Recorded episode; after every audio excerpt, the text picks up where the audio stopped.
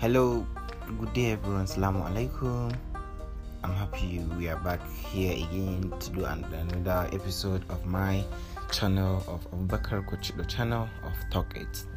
So today I want us to remind I want to remind all of us that we're in the holy month of Ramadan and this holy month of Ramadan it's specific for the Muslim Ummah to reflect back and worship back Allah subhanahu wa ta'ala, Him alone, and to believe that Prophet Muhammad sallallahu alaihi wasallam is His messenger. And before you be, be that, you have to remember that you have to accept Allah and accept Rasul and all other Rasulullah, all other prophets sent by Allah subhanahu wa ta'ala those that they were mentioned in the Quran and those that were not mentioned, and all the holy books, including the Bible. For some of us, will not even know that the Bible is one of the holy book from Allah.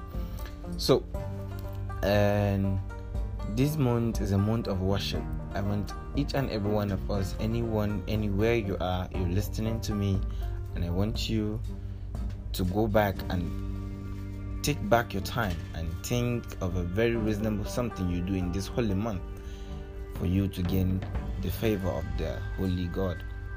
That's Allah subhanahu wa ta'ala, the creator of all. Some might think I don't have money, how can I feed? You mustn't feed somebody for you to gain the favor of, of Allah subhanahu wa ta'ala.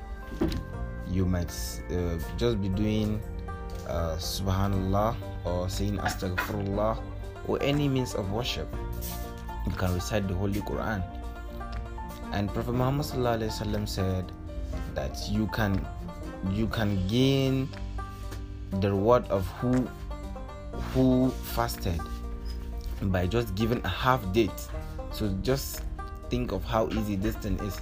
So you mustn't be a full plate of meat shawarma, burger, small chop, canapes, or all other things, or plate of rice, or something else.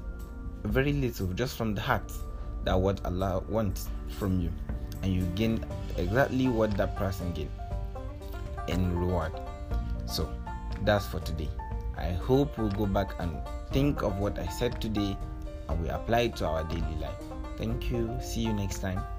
Thank you.